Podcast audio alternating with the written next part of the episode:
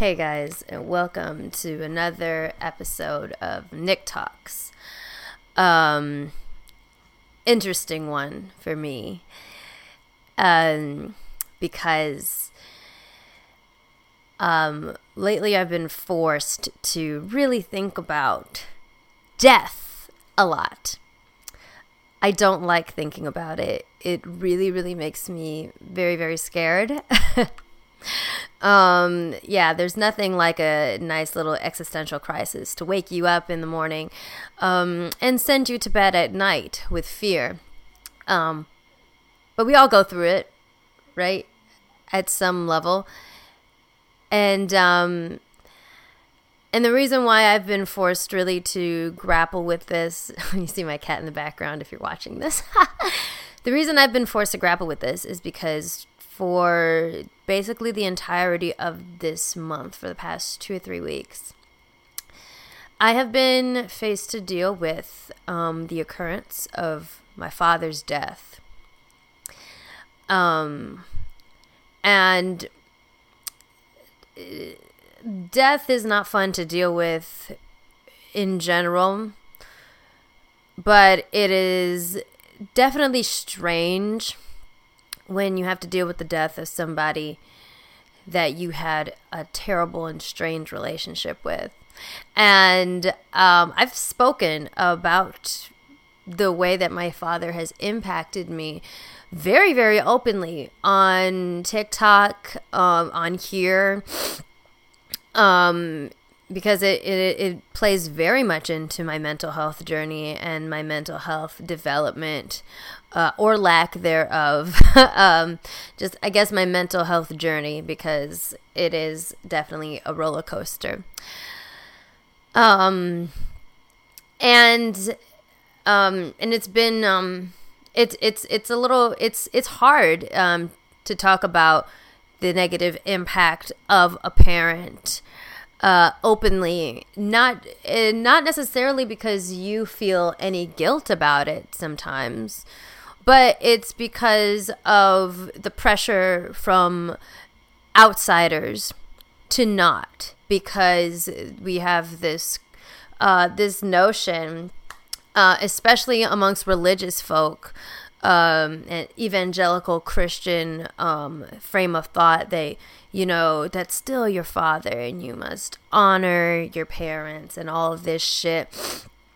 Which to me um, sometimes serves as a way to gaslight um, victims of abuse, which who very very um, often are children at the hands of their parents. Likewise, um, the same guilt that is uh, inflicted upon you know wives to obey their husbands, and you know, um, and and they very often are uh, victims of abuse from their husbands. Um, and so it's really hard sometimes because people tell you how there people try to tell you how to heal. People try to tell you how to process your trauma. People want to tell you not to be angry. And I've had to get into the habit of telling people to back the fuck off and not tell me how to grieve, not how not tell me how to process my trauma, not tell me how to work through it. And that no amount of DNA shared excuses somebody from the evils that they have done to you, whether they're a parent, a sister, a brother, a cousin, an uncle, a grandparent, whatever. Uh, none of that excuses the choices that somebody made in life. Um, and as one of my good friends, um, a fellow content creator, Amanda Just Vibin, um, says, is uh, everybody dies uh, and dying doesn't make you special. Um, a lot of people don't like to speak ill of the dead um, for various religious and superstitious reasons. Um, but as my as Amanda said, um, dying does not make you special. Everybody does it, and you don't automatically gain um, a right to grace and forgiveness just because you died and you've crossed over to the next plane of exist- existence or whatever that does not make you special um, and it's really funny because as far as we know that person that has crossed over um, does is does not um is not really affected t- uh, to the extent that we are used to being affected um, by what they leave behind. And that's kind of what I've been thinking about and I want to talk about today. Um, it's so funny that we it's so funny that we can be so concerned with the feelings of someone who can no longer feel in the way that we feel here on this earth. If there is a life after this one, um, they are not presently in this one, and that is what counts. Um, there's a quote that always stuck with me from season four, I think, of Sherlock uh, with Benedict Cumberbatch and Martin Freeman.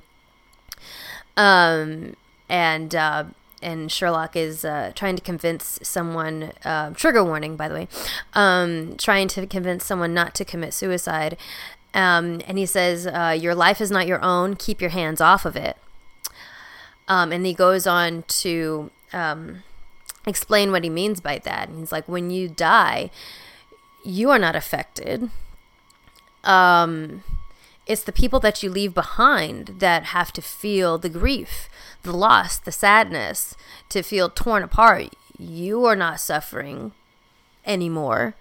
You know, you presumably are not you you are not presumed like you're not involved in this plane of existence anymore but everybody that you leave behind the people that you impacted the people whose lives you were a part of and were a part of your life they are impacted and they have to deal with the repercussions. They have to deal with the the after effects of you dying. And um you know and it's really and some it might in a way sound counterintuitive to really even worry about how other people feel about your death um, because you go in alone and you go out alone right? And so really there may be fundamentally no intrinsic um, motivation or or or like yeah motivation to um to to make sure that you leave a good mark on the people that you leave behind when you die. Because it won't impact you it won't presumably hurt you once you're gone. It's not that's not a pain that you will experience. So why not be selfish and just do whatever you want in life? And honestly, to some extent, that is true. You come in alone, you go out alone, and so you really sh- like you, you honestly should do whatever makes you happy and and try to live uh, a life that that brings joy to you while you are you are on this earth but at the same time we are social creatures are we not and we have relationships that that bring meaning to our lives. Um, we choose to get married. We choose to have children. We choose to have pets. We choose to buy houses. We make a lot of choices. We like make a lot of choices to like really tether ourselves to other people. And I don't think that's something that should be taken lightly. I've been mourning the loss of a father for about four years now because my father told me four years ago um, that I was dead to him as he is to me. Um, after saying that um, he would pay me back a few thousand dollars of money that I had loaned him throughout the years. Um, this is what happens when you call out a narcissist. Um, they would rather inflict unspeakable pain on you than to admit that they've done anything wrong. Um, and so I've been going through that grieving process for about four years now because that happened in 2018. And I moved on with my life as if he were dead because I had to. I had to. I could not wait for his conditional love to cycle back to me. Um, I was very aware that I was depressed and traumatized and at the time like you know just really really going through and and just just starting to navigate the difficulties of PTSD um and I knew that if I stayed tethered to him um that I would end up going down the same path of failure and anger and maybe even narcissism as he had and so I let that go and I operated in my life as if he were dead. And now he is. And it it really just served as a confirmation that I did the right thing because he went to his grave without acknowledging his wrongs. He went to his grave without asking forgiveness from me and he went to his grave without apologizing. Um and and because of that, because I've considered him dead for 4 years and had just dealt with that absence of a father and grieved the fact that I will just never have a father and I may never have a father figure in my life, which makes me immensely sad. It's something that I will always be missing, but it's something that I've already gone through the process of grieving. And so when it came time to deal with the details of burial and funeral arrangements, I felt very empty. I felt very just annoyed and weird and inconvenienced. Now, granted, like, you know, grief is grief, grief is strange, and I know that it's going to impact me in, in, in strange ways in the coming days and weeks and months.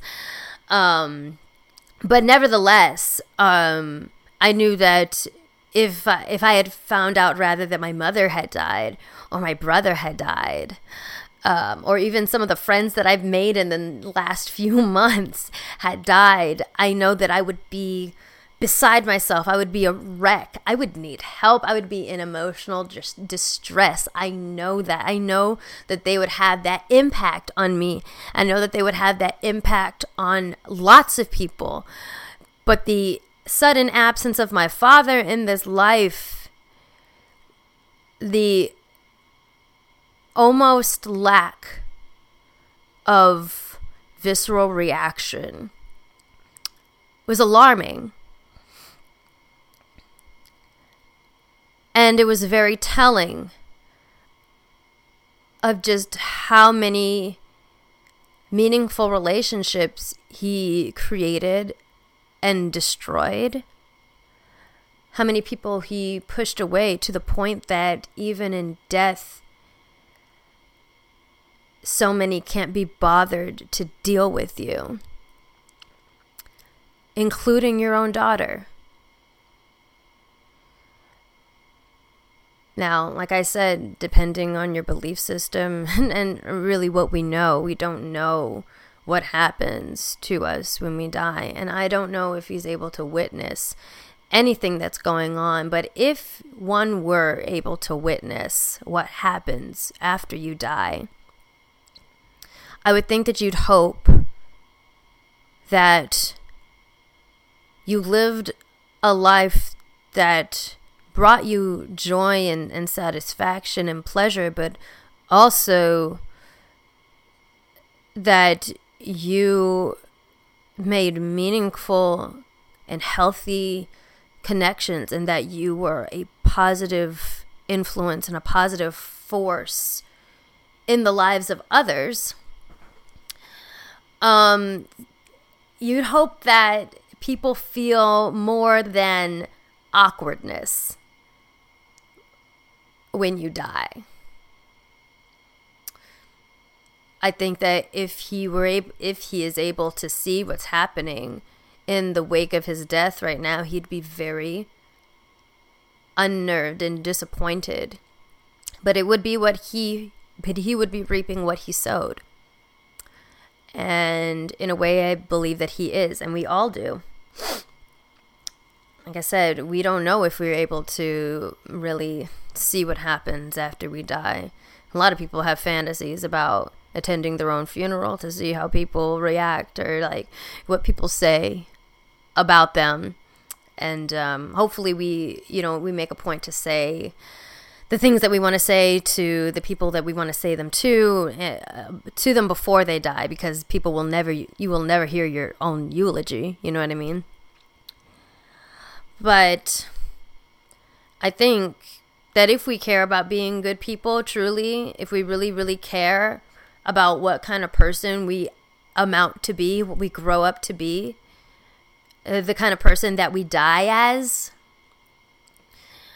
I think that we should really think about whether or not we are living in a way that not only makes us happy but but also but also positively impacts the people that we come into contact with. You know, I've always been one for self-care and putting yourself first, and I always always will be. But there but like with everything there in life there is a balance and there has to be a balance between taking care of yourself but also taking care of the people that you choose to form attachments to. The children that you choose to make. The people that you choose to date to marry to have sex with to you know to to cross paths with. And you're not going to please everybody. Not everybody's going to like you and you're not going to like everybody. That's completely fine. But if the general sum of your life is so negative that the impact of your death amounts to nothing but an inconvenience especially to the people who whose hearts should be broken because of the part you chose to play in their lives it's heartbreaking that i don't feel more i feel I feel like I've been cheated out of the ability to be heartbroken over the death of my father. No one should feel this cold. No one should feel this eh, towards the death of their father. Yet that's what he left me with. Someone who was once, you know, I'd once do anything for their approval at the end of their life, it amounted to that.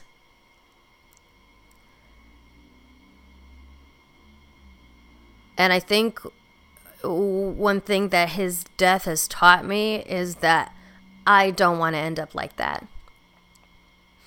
Even though, presumably, when I die, I will not get to suffer the impacts of my death, but I know who I might possibly leave behind and and I care about them and I love them. And if I truly love them,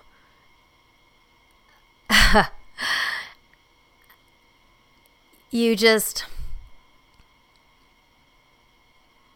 I don't want I don't want my absence to be more of a bringer of peace than my presence on this earth. you know, you don't want the people you love to fall apart, you know, completely. You don't want their lives to completely go to shit just because you're gone, but you do want them to know that they were loved by you, right? You know, I go back, I go to the, this wonderful quote from WandaVision that Vision said, What is grief but love persevering? And you know, you want the people that you leave behind to know that they were loved by you. You want people to know that they were cared for by you, that that they mattered to you. Because that's what I was deprived of. Um, at the end of my father's life, I was deprived of that assurance that I had the unconditional love of my father that will forever be something that I'll never have. Um, and that is his legacy. And I don't want that to be my legacy. And I'm grateful that up to this point, I believe that I have lived a life in which my friends, my husband, my family members, um, know that they are loved by me and that if I were to leave this earth today, that I leave them so much love. I, I leave them all the love that I have for them in this plane of existence right now. And that if I'm able to after this that I can I will send so much more if I'm able. Um death is inconvenient. It's inconvenient not to you, but to the people that you leave behind. The money that goes into it, the planning. You have no idea how much it costs to just bury or cremate somebody. I'm finding that out. It's ridiculous. It's really dumb. Death is inconvenient. So, knowing that you will die one day,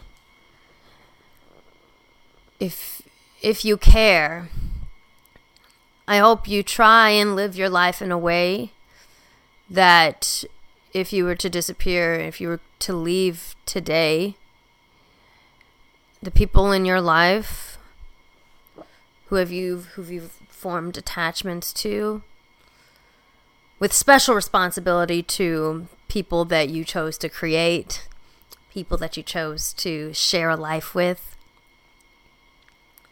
I hope that you would live in a way that they know that they were loved by you. Because there's nothing more sad than than your death resulting in basically the worst game of hot potato ever where no one wants to deal with no one wants to like literally have your ashes like it's awful it's depressing. So anyway, that's that episode of Nick Talks. It's honestly making me a little anxious to talk about, but I really wanted to get it out, and I'm glad I did. Um, and so I'm probably gonna go take some medication because I'm feeling a little ooh. But um, yeah, make sure you follow me on all my other social media. N I C Q U E M A R I N A on TikTok, Instagram, Twitter, um, and also YouTube. And um, and I'll see you at the next episode. Thanks, guys.